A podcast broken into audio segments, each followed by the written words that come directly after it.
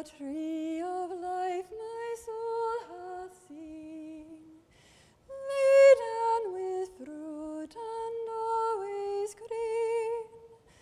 The trees of nature fruitless be, compared with Christ, the apple tree. The song is haunting and beautiful. Beautiful because it speaks Christ, our life. Haunting because it sings him here in this time. And in this, as our own Professor Joe Mangina has seen in his quite wonderful commentary, it speaks to this beautiful and haunting book.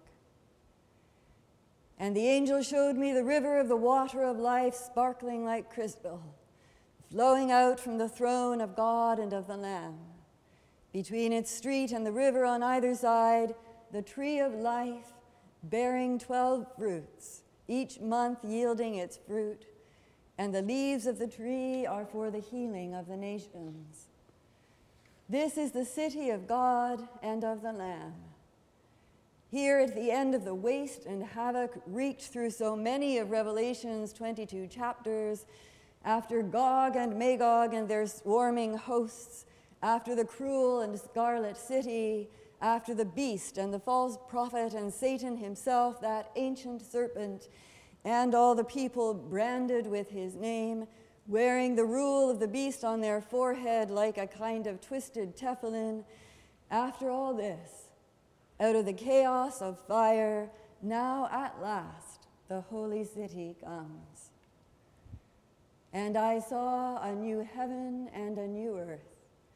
For the first heaven and the first earth had passed away, and the sea was no longer.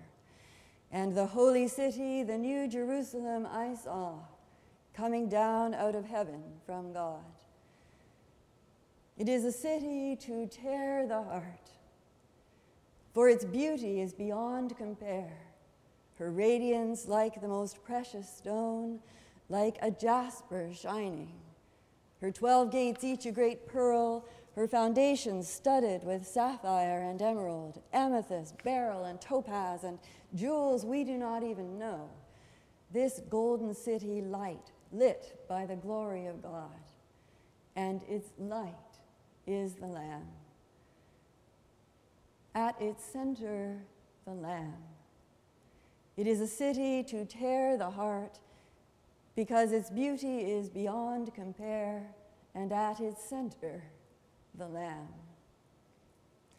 The Lamb, it is Revelation's preferred title for Jesus, the one who sits upon the throne, the one who is and who was and who is to come, Alpha and Omega, the beginning and the end. This one reigns at the center of the New Jerusalem, the Lamb. And it is for this reason that the city shines. For Jerusalem, city of God's people, has not always shone. Echa, lamentations cries. And we have heard its cry every morning in this holy week. Alas, how solitary sits the city that once was full of people. In the street, the sword bereaves. In the house, it is like death. Alas for the holy city. Her uncleanness was in her skirts. Her downfall was appalling. She has even seen the nations invade her sanctuary. Echa, Jerusalem, has sinned grievously. The city herself cries. Look and see if there is any sorrow like my sorrow.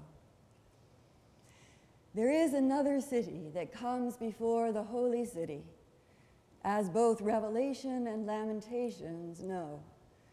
Call it Babylon, call it Jerusalem, call it also the church. There is another city, and it is not always a city that shines. Pray for the people who walk in darkness, who chose thee and oppose thee. There is a city that turns away from God and from his throne, that hears another word, an ancient word a pleasant word. Did God say, You shall not eat?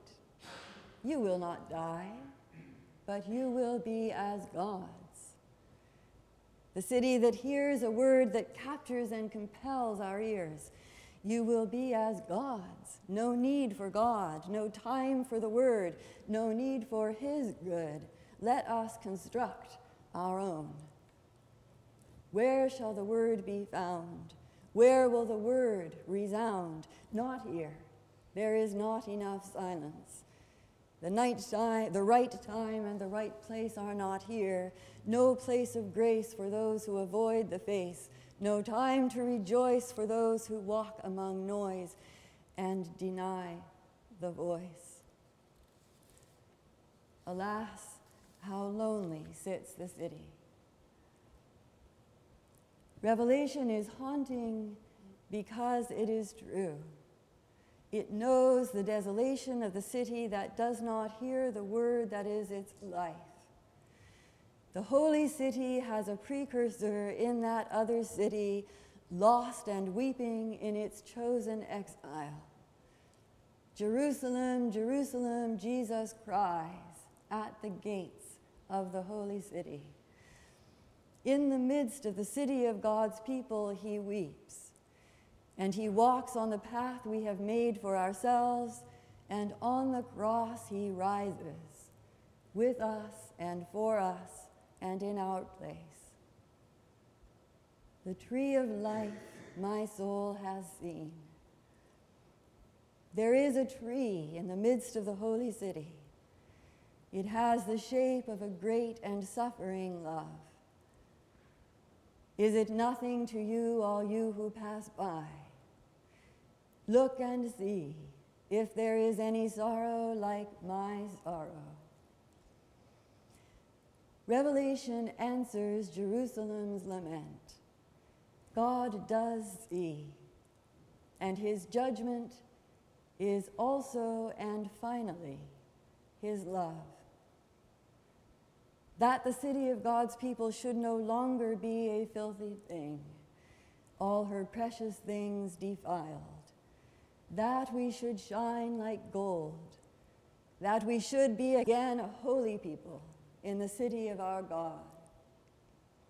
This is the will of God. This is the heart of God, who so loved the world that he sent his only Son and I saw the heavenly city, the new Jerusalem, coming down out of heaven, like a bride made ready for her husband, in the beauty of holiness, radiant at the sight of her beloved. It is the radiance of joy. There is no pearl large enough to describe this joy. All the jewels in the world cannot contain it. It is the radiance of the New Jerusalem, God's people lifted up in the arms of the Lamb to look on the face of their God again. Our God does not leave his people alone.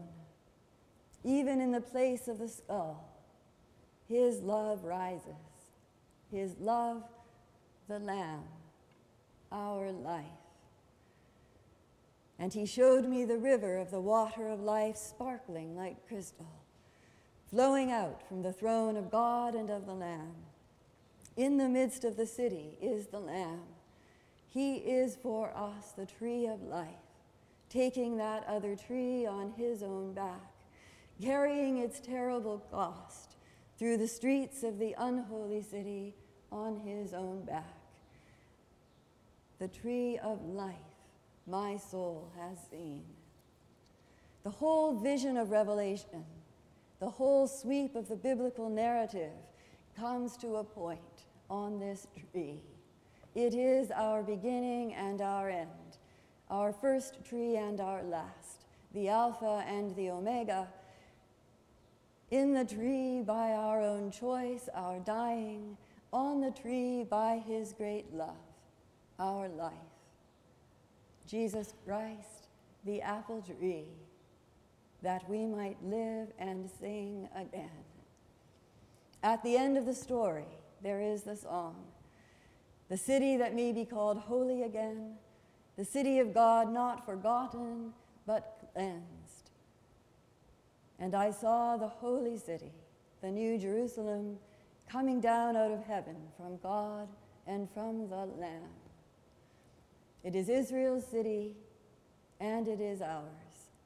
Its radiance is ours. God's people made ready in the love of the Lamb, God's people made ready in the blood of the Lamb to cleave to Him, so that we might no longer hide, so that we might no longer weep, naked and ashamed and sovereign in the lonely city, that we might cleave to Him as we were meant to cleave in the beginning of creation. He calls to us on this day. He calls to us. In his body and his blood, he gives himself to us. With all that he is and all that he has, he honors us. He honors us that we might turn and cleave to him. It is the marriage supper of the Lamb. The tree of life my soul hath seen laden with fruit and always green. The trees of nature fruitless be, compared with Christ, the apple tree.